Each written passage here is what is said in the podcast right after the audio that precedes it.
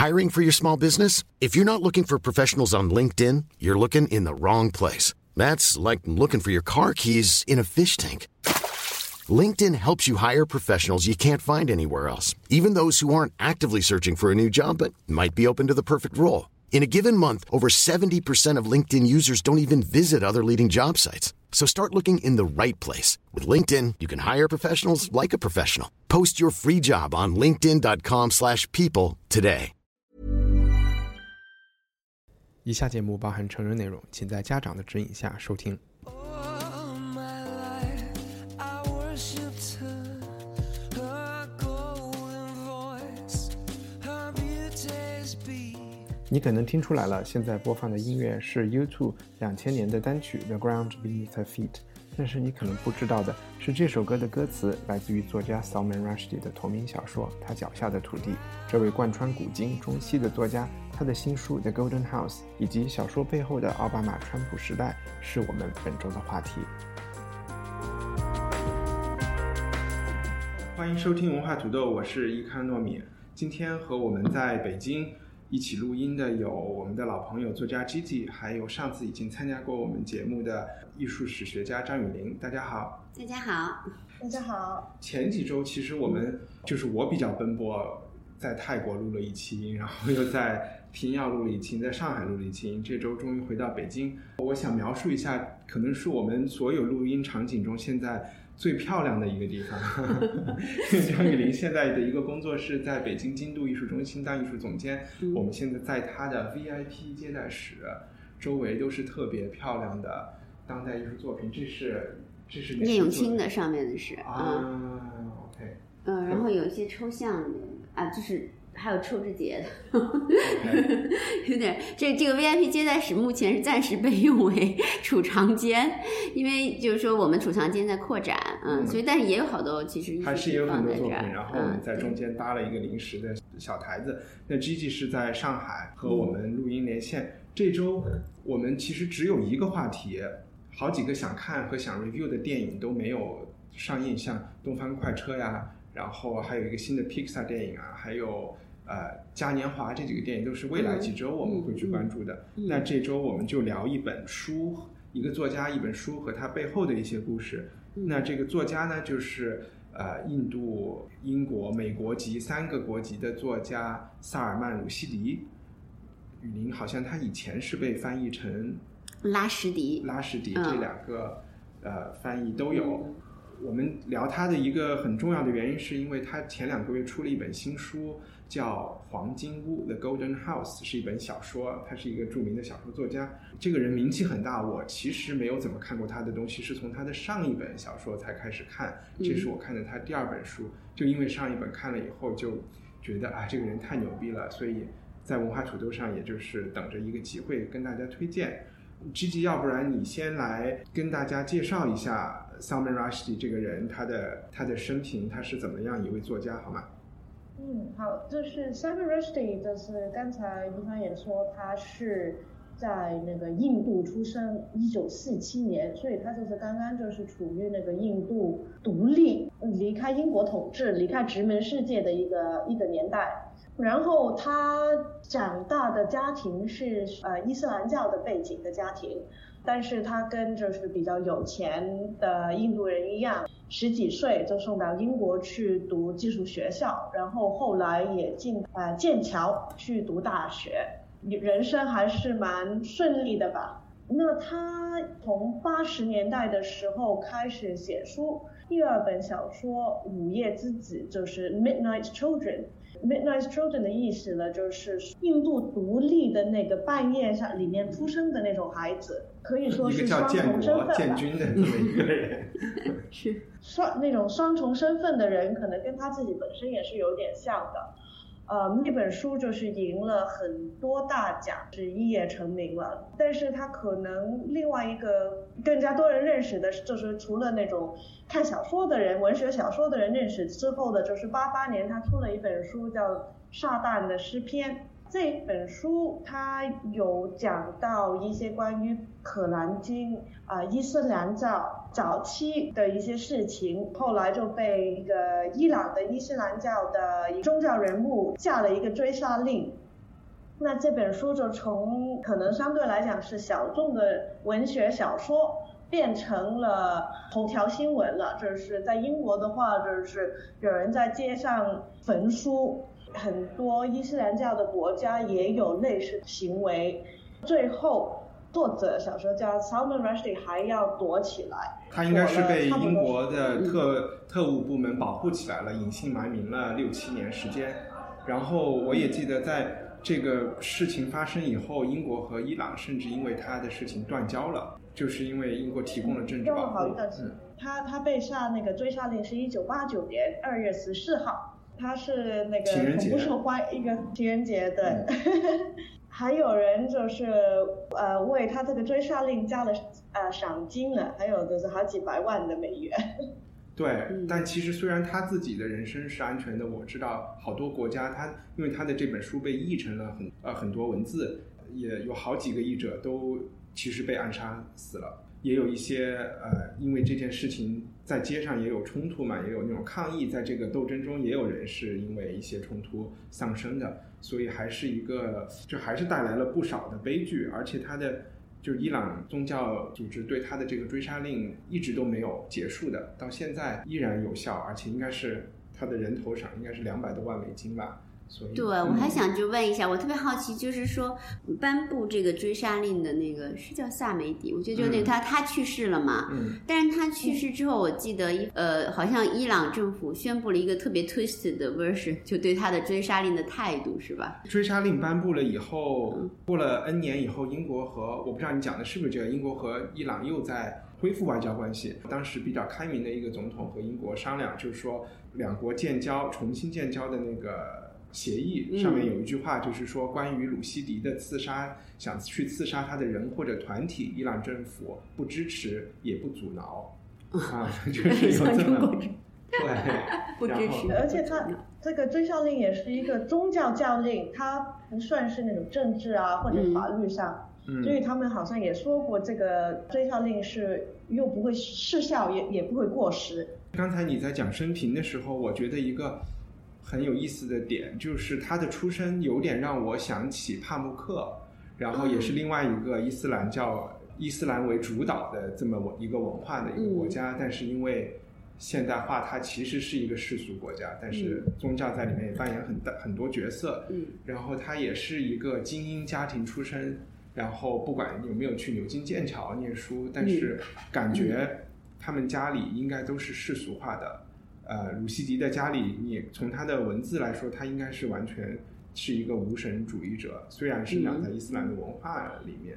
对他其实呃可以建议大家看一套嗯好像是零九年 BBC 就是拍了一套纪录片，被下那个追杀令的二十周年。当然采访了 Salman Rushdie，也采访了他的好像是妹妹还是姐姐啊、然后当时一些呃八十年代在英国街上去抗议的年轻人啊，烧焚书的人啊，然后还有一些特工啊，或者是一些外交官啊，他们都采访的那个蛮有趣的。我记得他好像说，其实他爸爸应该是蛮虔诚的穆斯林，但是因为他也是比较学者的那种背景，相对来讲不是说看什么都信，他会有那种学者的态度，嗯看的内容还是会会大家会讨论。就是哪一些部分他们可能自己赞同还是不赞同啊，好像都是有蛮多的这种 OK，那他的小说被翻译成中文的也挺多的，因为这一本是刚出的，我们有点先睹为快，还没有来得及翻译，但之前应该也是有的。对，我看到《午夜之子》啊，就是最出名的那些都肯定翻译过八十年代。但撒旦诗篇翻译过吗？我这个我不真好奇清，，我、嗯我刚才提帕慕克，我就是想说他在中国没有帕慕克那么出名，很大一部分原因也可能是因为沙这个没法旦斯诗篇和他是一个比较提起来就麻烦的一个人，嗯啊所以可能为了避免麻烦，他的翻译也受到一些和宣传，就大家就不想那么麻烦。包括最近几年，好像嗯他去印度的 Jaipur 那的文学节都还是出有一些问题的，有时候他会临时退出啊。就撒旦诗篇，我觉得这个东西成了一个言论自由的试金石了。嗯，然后在那种文学节里，大家往往特别是在印度和巴基斯坦的文学节，他们会以要不要请作者朗诵撒旦诗篇的一些章节成为一种表态。哦，明白，嗯，对，但有的时候，嗯，成为另一种 另一种宗宗教。对，我明白另一种强力，我明白。嗯嗯因为雨林在法国，你会知道最近几年法国的那个嗯 Charlie Hebdo 那个嗯讽刺杂志这样的事情，我也不知道你在这个事情上有观点吗？就是就是听起来很简单，但就是说我发现有时候你只能用一种你你你你最本能的一个反应去、嗯去表述你的观点，就是我是一个反暴力的，就是在在任何事情发生之后，当然有很多复杂的原因，各方都有它的复杂原因，但是我的第一基本，我的身体给我带来的本能。就是说，告诉我，我我肯定是反暴力的，然后再讨论别的事情，可以冷静下来，就是理性的讨论各方面的原因。对，然后第二立场我肯定是偏向，也受于我这个人本本身的背景的影响，我肯定是偏向于维护言论表达自由的。嗯，其实，在西方一有机会或者一有需要言论表达自由的边界被拿到讨论的时候，卢西迪都会被采访。然后最近不是在美国类似类似三 K 党的人，他们在街上出现的一些，就其实就是三 K 党嘛，在在 Charlottesville 游行。嗯然后我记得鲁西迪在电视上就说他他捍卫人烧美国国旗的自由，嗯。他也甚至认为这可能和西欧一些国家的观点不一样，他认为应该是有权利拿着纳粹的旗出去摇的。然后他就说：“我情愿知道他们是谁。”他就说：“嗯你看，嗯。比如说以前三 K 党要戴个帽子，现在川普上台了，嗯。他们感觉比较放松了，他们都不戴帽子了。就是我起码知道他们是谁，然后他们的邻居也知道他们是谁，嗯。就能起到某种监督或者是讨论的作用。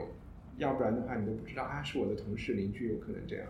这可能是一种，这个已经这个这种讨论已经到了一个边界地步，就是说我有一部分我自己会情不自禁的同情他这个态度，是因为我们都有一种作家心态吧，嗯就作家其实是不可以完全做到，但是总是觉得最大的限度去观察，嗯但实际上这个东西是很危险的。其实没有一个地方是真正纯粹观察者的位置，嗯在世界上不存在一个百分之百 purely 就是嗯 observer 的 position，、嗯对吧？其实没有，但是作家总是有这个 fantasy，他觉得我应该就我可以，就大家都自由，然后我观察。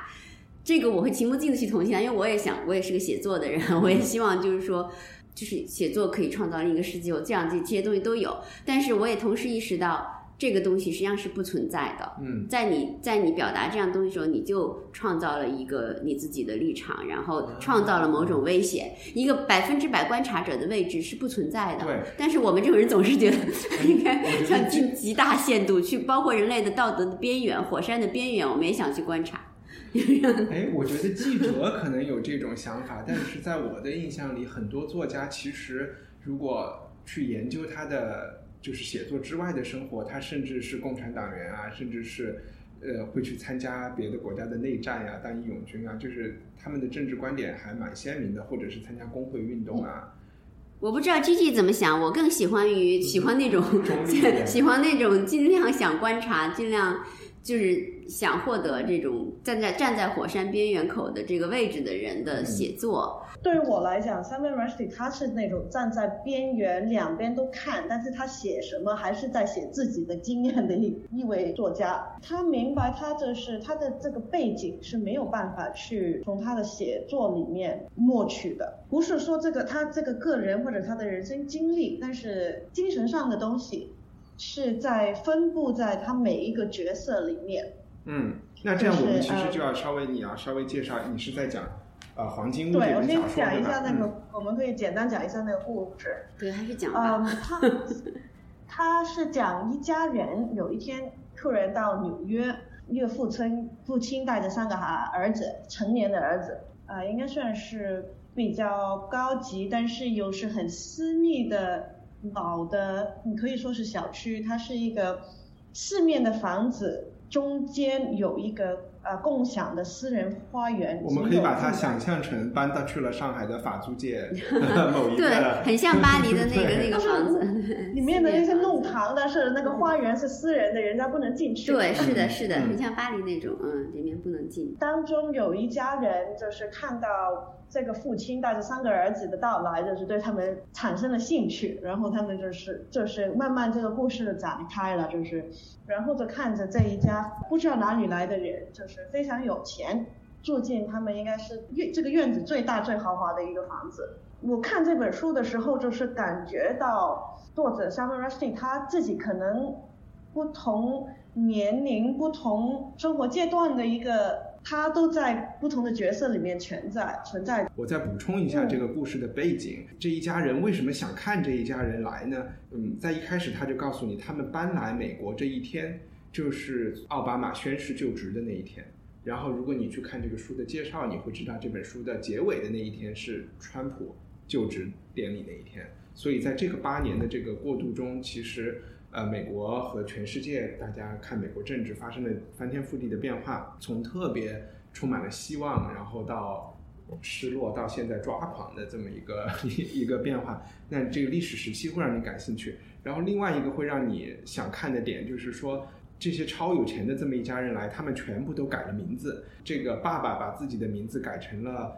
呃，罗马的皇帝尼洛的名字，他叫尼洛 Golden。然后让小朋友，让他的三个儿子也都选了罗马罗马各各种古希腊或者古罗马的名字。他们的邻居对他的兴趣，也就是说，他们究竟在他们原始的国家是。遭受了什么样的挫折，还是要逃避多大的一个事情，而且又那么有钱，他们选择隐姓埋名，重新开展他的生活，有一也有一点像一个侦探小说，我们逐步的去发现他们的背后的这些故事。那这本小说最近你已经看完了，你能，我就想知道，你觉得它最大的优点，或者是你最推荐它它的长处是什么？最大的优点就是他写的实在太棒了，他的语言就是像。像那个海浪的一层的一层的这样盖过来，它可能一句话是一页纸、两页纸、三页纸，但是你不会觉得透不过气来，嗯你只是觉得它越编越豪华越美，然后很豪华对那个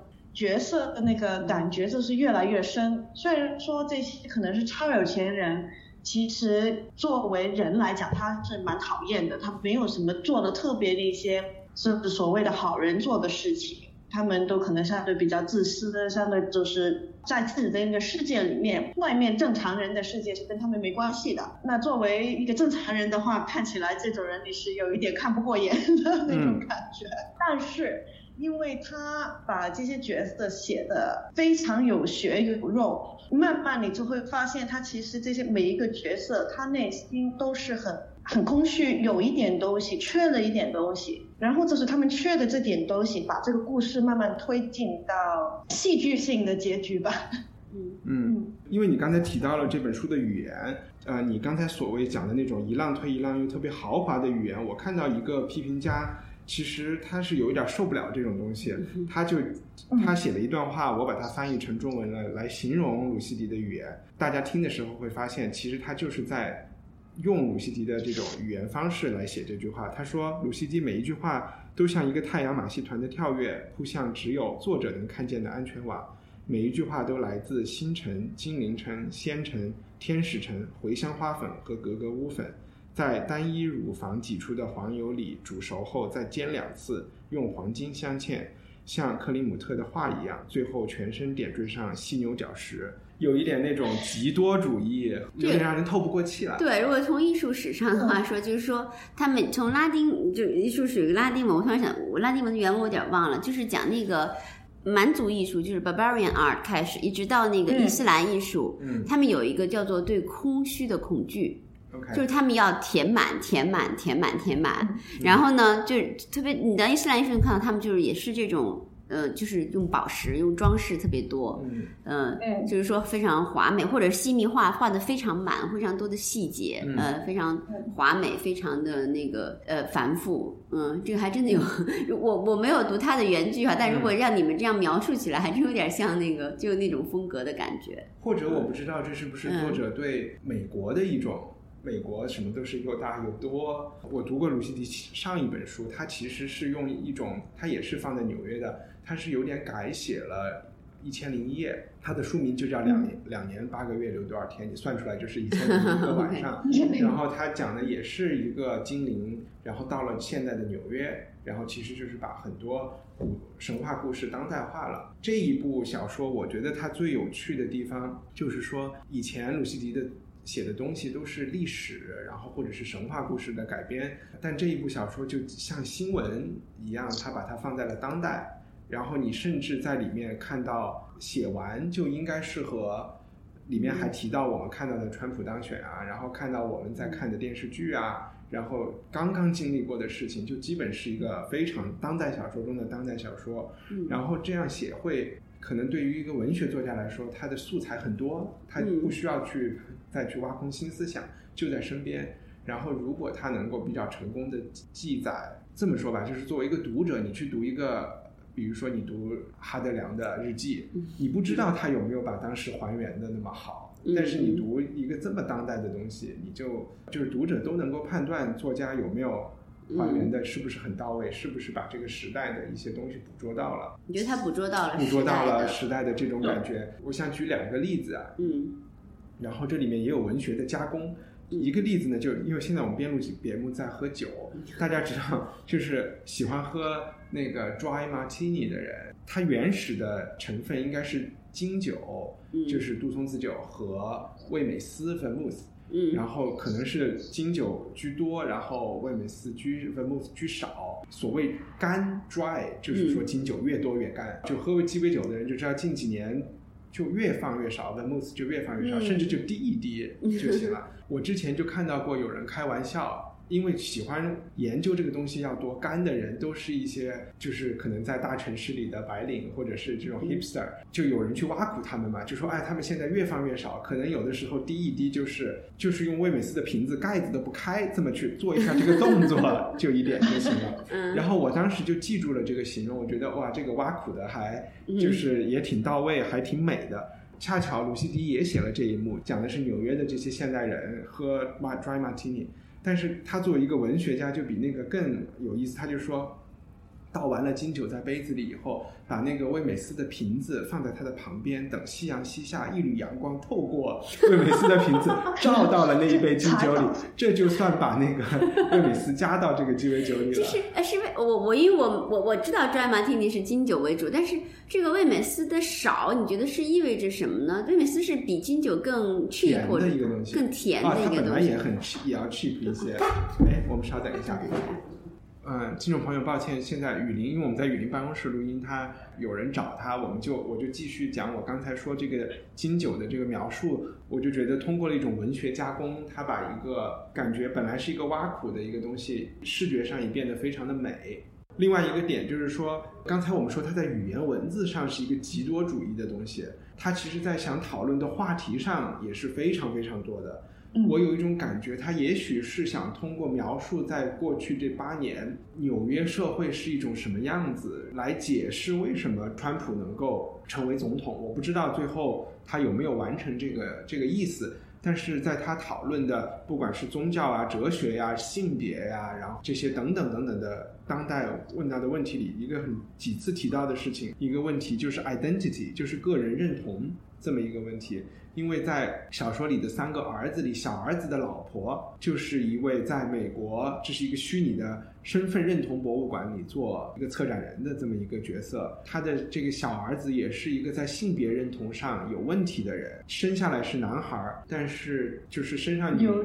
反正他起码说到了美国以后，就很多人觉得他应该去做变性手术啊，怎么怎么样。对他就是好像就是有一点跟女性的认同可能更多于他生理的那个男性吧，应该是这样。这样的人在印度是一种处理方式。其实他讲里面有讲，在印度这种古老文化的国家，有很多神神灵都是雌雄同体的，所以说大家对嗯他们并没有一种天生的怀疑或者是仇恨。但是在现实中，性别错位的人可能又会去因为做变性手术啊，或者是什么，他又会成为又会从事一些比较特殊的职业。但是到了美国，这个社会对他的处理方式就不是一种接受和一种边缘化，而是说你其实这是很正常的，然后就鼓励他要去见心理医生啊，然后真正找到自己的定位。而且这种定位是就像美国超市里的东西一样，是千姿百态的，让他选择一个身份的压力也特别特别大。我觉得他讲这一段就是关于这个性别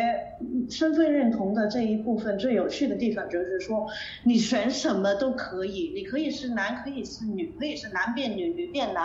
可以是雌雄同体，但是他说你一定要做出一个选择，你不能含糊在里面。我都不是，或者是我都是，这就是我觉得这一点其实是蛮有趣的，因为作为这一家人来到美国，他们是名字改掉了，从表面上看不出来他是哪一个种族、哪一个国家的人。他们可能本本身是皮肤比较白的印度人，对吧？这本书里面还是有蛮多印度人的，嗯，好几个女朋友都是不是印度裔，就是或者是那种混血的。然后有一个角色就是说过。有其中一个儿子的女朋友就是，啊不是，好像是那个 Rene，就是那个 narrator 的女朋友，就是说，他们怎么可以来到这个国家，就把他们过去完全撇开，好像一刀两两断。只不过他们有钱，可以是放弃他们的种族，放弃他们的文化，就是只有这一句，好像是真正真指向他们是印度人。其实这里面有一种阶级之间的不同，就是说，像 Golden 这样的 billionaire 这样的人，他们在小说里，他们是因为印度发生了恐怖袭击，他们搬来美国的，对吧？对，他们就是这个是一个导火线吧？你生活的那个国家，它的民族仇恨，甚至是战争，这些人是可以飞一个飞机就飞走的。对对，然后全都后面都可以不管。对，他是不受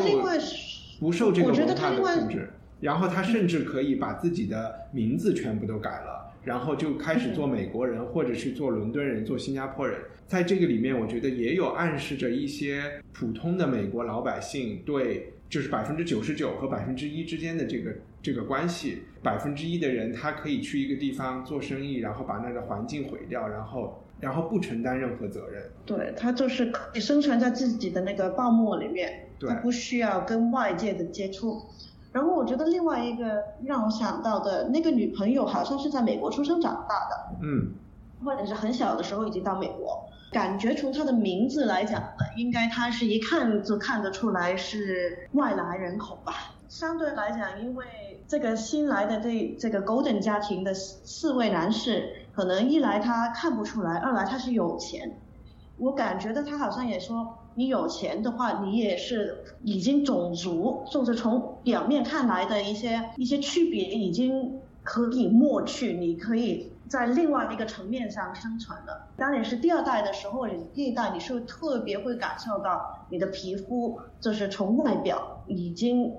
人家可能已经将你所有的一些身份啊、地位啊、教育啊，就是明白明白从看外表已经定位了。但是因为你有钱，他们就可以变成任何一个他想变的人都可以。稍微总结一下这这本小说，我觉得特别推荐大家去看的原因，第一个就是说啊，Summer Rushdie 的语言非常的呃华丽，非常的风趣，同时涉猎的话题非常的广。不管是你想了解电影，还是想了解关于性别认同的一些讨论，还是说对很多流行文化，还想你还是说你想看一下。超级富豪他的生活，比如说他跟他的情妇之间是什么样的关系，他们之间是怎么签合同的，就里边有很多这样的东西，都都会让你一一直都想继续的看下去。它同时又是一个侦探小说，要 uncover，要去发现这家人的黑暗的过去。这本书我必须坦白说，我还有百分之十几没有看完，但是从一开始的一些设定里，我猜想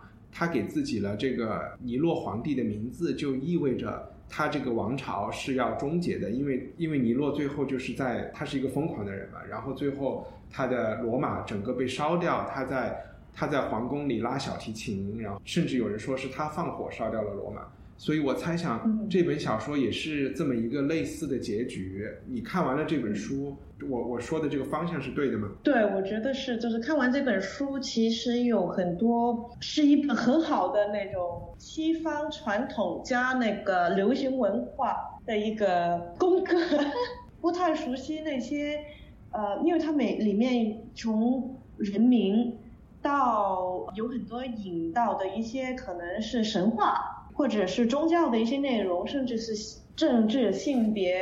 呃，很多学术的一些理论。其实我我觉得看完这本书，好像读了一个大学课程一样。这就是说，我觉得 Salman Rushdie 和以前和刚才我们提到的帕慕克，他们都是属于来自来自古典社会的。可能大家庭或者大城市，然后受了西方的教育，然后又活在一个非常国际主义的城市里，所以他们吸取的文化养分是非常多元化的。你在看这个东西的时候，你就会发现，他可能一会儿从《伊索寓言》会跳到，其实不光是西方，我我记得他在书里也有提到陈凯歌的电影，然后也有就是什么京剧反串啊，那些都有也也有提到，也有对，所以。就是中国的、印度的，然后欧洲的、美国的，它它都有。我觉得起码二十一世纪初的文学大师才能够是才能这样写作，在以前就是古典世界之后就没有这种东西有出现过。对的，因为可能以前信息量嗯比较难找到这么多信息吧。我觉得有时候他这样写，可能也是反映了我们现在这个网络时代，我们什么东西都。可以很容易的知道，然后什么东西都是不停的新闻啊、信息啊，就是冰冰冰冰的这样在你面前弹出来。就是我看这本书，我我有一点这种感觉，可能更多是像那种抛书包的那种做法。什么叫抛书包啊？比如说那个 narrator 那个男小男生，就是去想发现那个 Golden 家族他们究竟做干了什么坏事。我感觉他父母是大学教授。他自己想做电影，想写作，大部分这本书都是从他的这个第一人称的角度去写。然后，因为他想拍电影，所以他不停的会引很多关于艺术电影吧，很多法语的电影啊。他他讲的电影都是那种很高尚的、高大上的那种，就特别文艺的电影呗。费里尼、双路高大他不是讲大众的，他只是到后很后来讲到那个川普。选举的时候才有那种比较流行文化的的内容出来。嗯，我不知道到最后怎么样。就是 Rene 这个人，我其实他是一个非常软弱，反正我觉得他也是对自己人生不满意的一个人。对，我觉得其实他就是那只在这个里面，hipster，在小说里面他可能是一个 hipster，有一点软弱弱，蛮喜欢就是抛各种各样的理论。关键的，我是想，关键的问题是，他可能代表着一种被过度教育的西方人。其实，这样的人在当他面对呃金钱、美色和一些政治上的挑战的时候，他都是不能够胜任的。对，可能是就是他是一个可能觉得自己很有主见，但是实际上他站不定一个立场的一个人。对。我觉得这本小说还是如果没有机会能去，或者是说没有机会能买到，我们是在 Kindle 上看的，或者是想等翻译的人，我也推荐大家能够去找一些之前呃 Summer Rushdie 的小说来看。嗯，然后我觉得他还是一个真的非常值得去了解的作者。对的，因为至少 Midnight Children 午夜之子是肯定翻译过的，有中文版的。其实我们本来这周还想。跟着这个书聊一下，川普上台以后，就是不管是电影、电视、艺术，还是还是书籍出版业，大家都会对他的当选有一些反应。我觉得这本书也算是一个大师对川普的一个反应。可能我不知道，我们最开始文化土豆的第一期聊的那个使女的故事，对吧？被翻拍出来，大家也觉得是一个对。对川普在就是在意识形态和文化上很多开倒车的做法的一种警告。基基，你自己对这个你有你有体会吗？就是有没有觉得文艺界对川普的这种反应？就是有蛮多，就是有意无意，你就是随便看一个电视剧，你就发现其实他还会讲蛮多关于川普，或者是因为川普当选之后带来的一些政治的方向。嗯，比如有一套应该没什么人看的，叫柏林，好像是柏林谍影之类的，Berlin Station，就是说是在美国的那个中情局在柏林的一个办公室，OK，的一套电视剧。一开始第一集的时候就是新的那个领事上任。明白，大家现在听到的声音是雨林开完会了，现在 又加入了我们，然后他拿了一瓶酒来给我们倒酒的声音，太有质感了。我们这个我们已经把那个书聊完了，好，然后现在再介绍一个美剧，叫嗯柏林 Station，、讲的是 CIA 在柏林当代的一个故事，啊反正啊还挺有意思的。对，我再从头来说一遍吧。好，就是柏林 Station，它是第一集呢，就是讲穆斯林在德国的一些就是恐怖运动吧。OK，啊，第二第二部，现在第二集了，就是往是讲德国的政治。他一开始的时候就是说，我们柏林来了一个新的领事。一开始他这样说，你就马上知道是讲川普了，因为川普现在是美国现在全世界很多地方他还没有派人去啊当，OK，ambassador 就是换届对吧？呃，奥巴马下来之后，川普他要亲自说，哎，他还没有这个人是这个完新的，国家。明白明白。德国现在准备大选，特别受欢迎的那一派就是那种比较亲右的，像呃法国的那个 Marine Le Pen OK，的那一类人。那个啊、就极右了人物整个故事现在是做到一半，就是说 CIA 是怎么想去影响这个选举，就是 OK，就是不让这个这个右派的女的当选。哦但是同时间啊、因为 CIA 是属于美国领事馆里面的一个部门嘛，嗯哼，就最后那个 CIA 的那个部门领导就告诉了领事说，哎，我们现在在做这个任务，然后明天就举行了什么什么的。当他们去做这这个交易的时候，就发现呃右派的那德国的政客有人通风报信，就是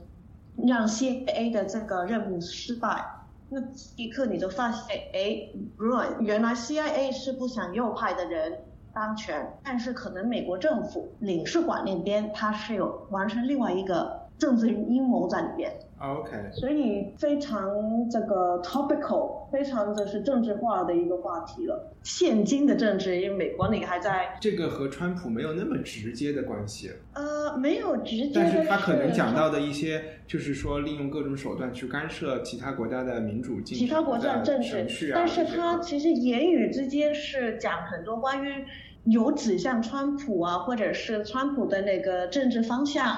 跟川普的那种呃支持者。那雨林有注意到什么？对我就是我，我一直在想从艺术史的角度思考这个问题哈。首先就是呃可能扯得有点远，但是大家都不妨作为一些角度来想，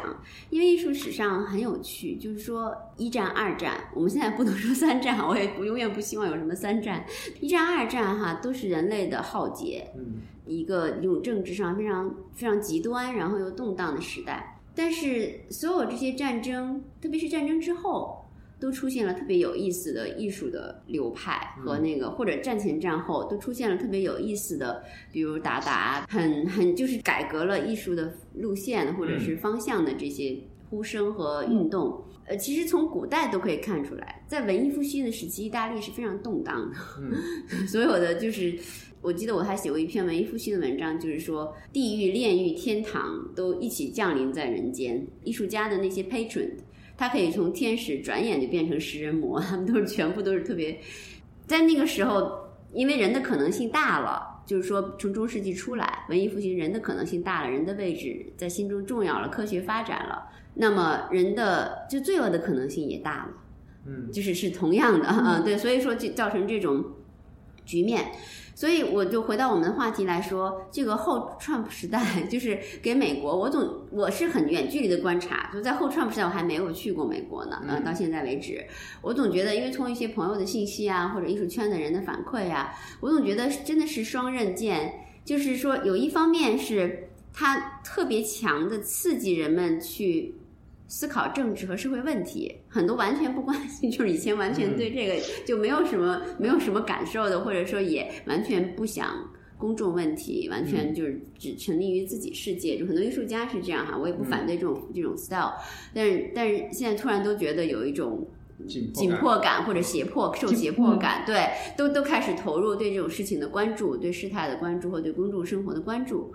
好像整个社会都开始思考了，也开始表达了，对，所以这个是我看到一面。那但另一另一面呢，就是说，就是从艺术作品方来看，我至今看到还是比较 superficial 的，这是政治刺激产生的另外一个东西。往往当政治刺激刚开始的出会出现一大批，就是说直接对应政治刺激的这种创作，或，者就是像 我在爱丁堡艺术节看到很多人假扮成川普做脱口秀，这种 是比较你说的比较表面对。对对对对，啊好多涂鸦作品，好多那什么，都反正或者直接的一个艺术家的号召，我们几百个人在纽约就中央公园做个运动什么，这都还是较为就是 superficial 的一个一个一个方面。嗯。我希望到一定程度，就好比说艺术史上也有这种东西。六七十年代，全世界在闹学生，对吧？嗯 按咱们北京人的话说，闹学生。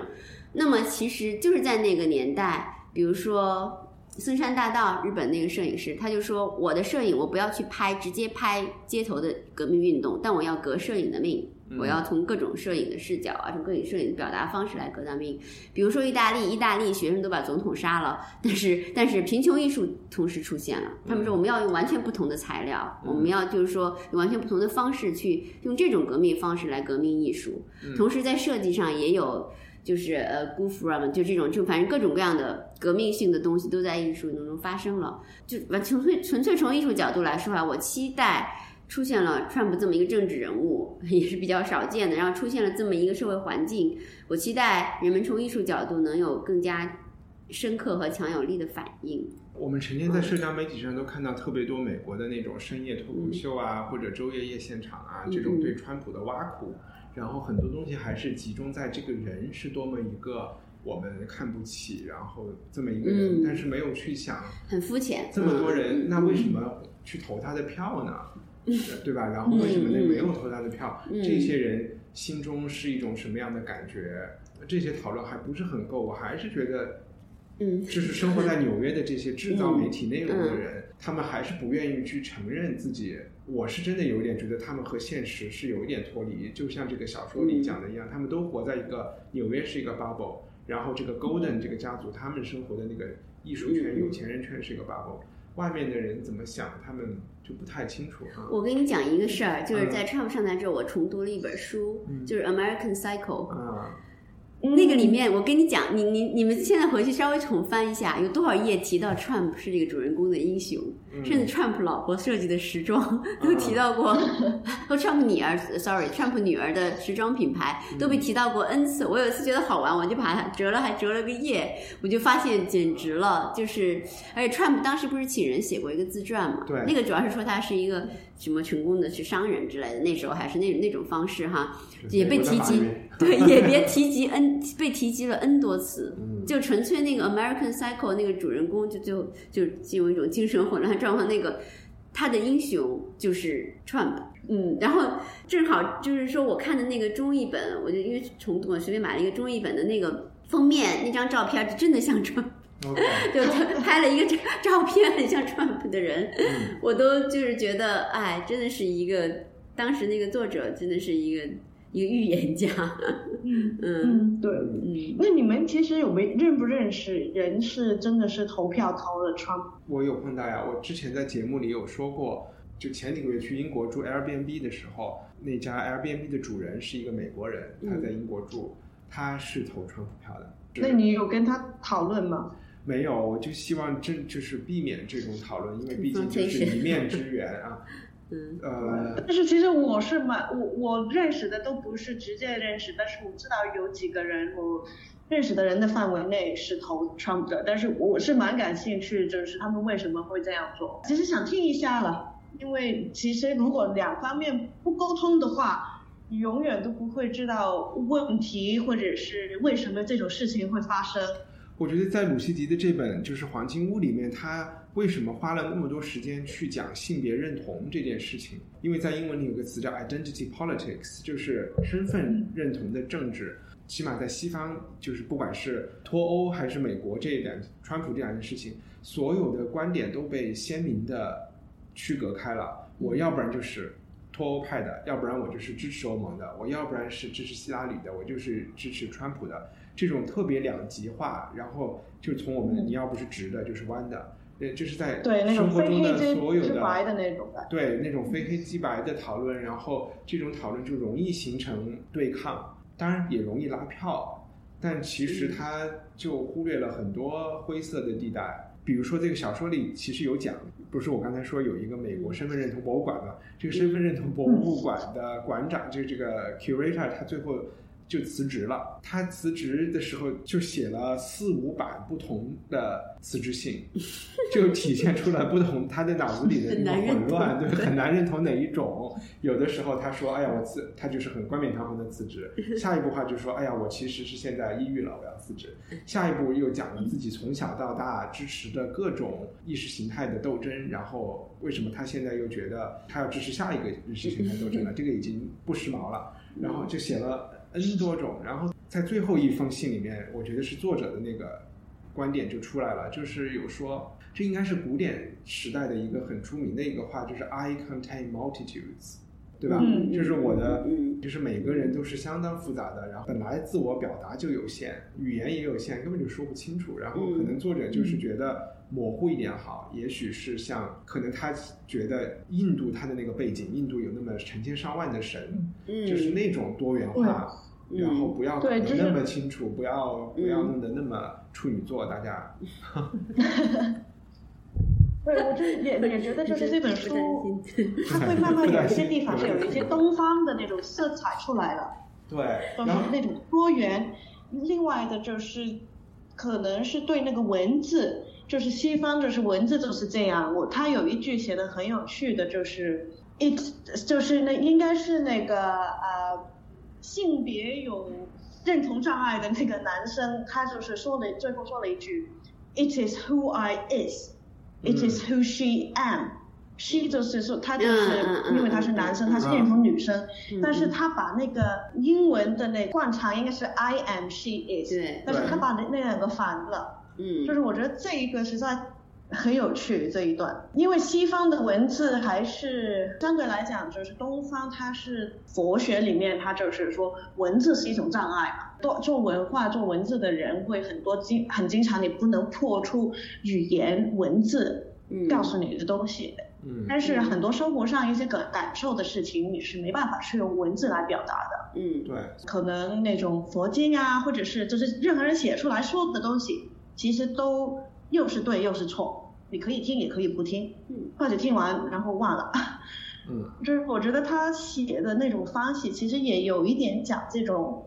这一类文字是可以说明一点东西，但是也是也是把你的思想局限框死的一个工具。嗯，肯定是，嗯，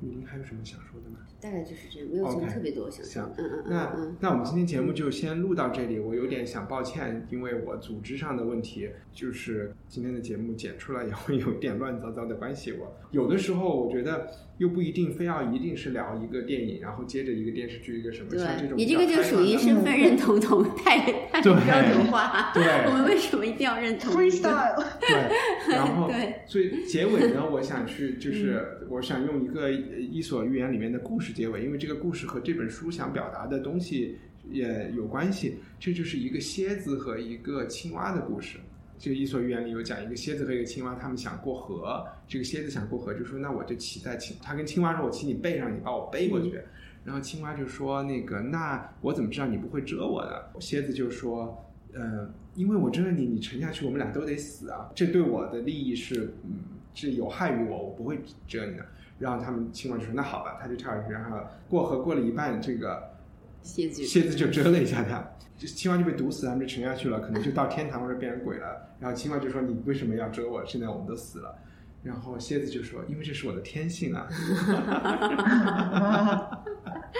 所以我我我特别同意这个说法，因为我有时候跟就是说有些朋友或者伴侣争论时，我就说，真的就是说都是人，你要先想到人的本性，嗯然后再再说话，对不能？对 我刚刚就想说一点，就是比如说。Rushdie 他写他那个写这些就是空虚罪恶的人写那么津津有味，其实自古以来都是这样。我们的教堂艺术，因为我学中世纪的，嗯，从来那个艺术家或者工匠到了画地狱、画七宗罪的时候，都滋滋有味，画的特别详细、特别的有趣、特别的生动，各有各种表达。但是呢，对一到画圣母，这些书就有城市的规范嘛，然后有敬畏之心，然后就就就就别的至少比较范式化。但丁写作也是写地地狱，他把他不喜欢的人都写进去了，对很过瘾的一种东西。炼狱写特别尤其好，对对吧？因为那个东就是人的状态，炼狱你上不了下不来的，就是这种的。嗯，特别我们中年人对炼狱有一种 你们中年，我们中我们中年，说年人好。有一种独特的理解。嗯为什么《法制日报》有人看，新闻联播》没人看？好，那我们今天就聊到这儿。好，大家拜拜。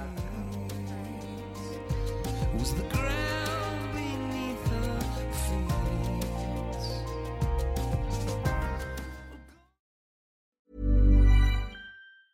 Even when we're on a budget, we still deserve nice things. Quince is a place to scoop up stunning high-end goods for 50 to 80% less than similar brands.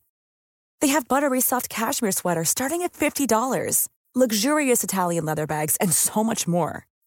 Plus, Quince only works with factories that use safe, ethical, and responsible manufacturing. Get the high-end goods you'll love without the high price tag with Quince. Go to quince.com/style for free shipping and 365-day returns.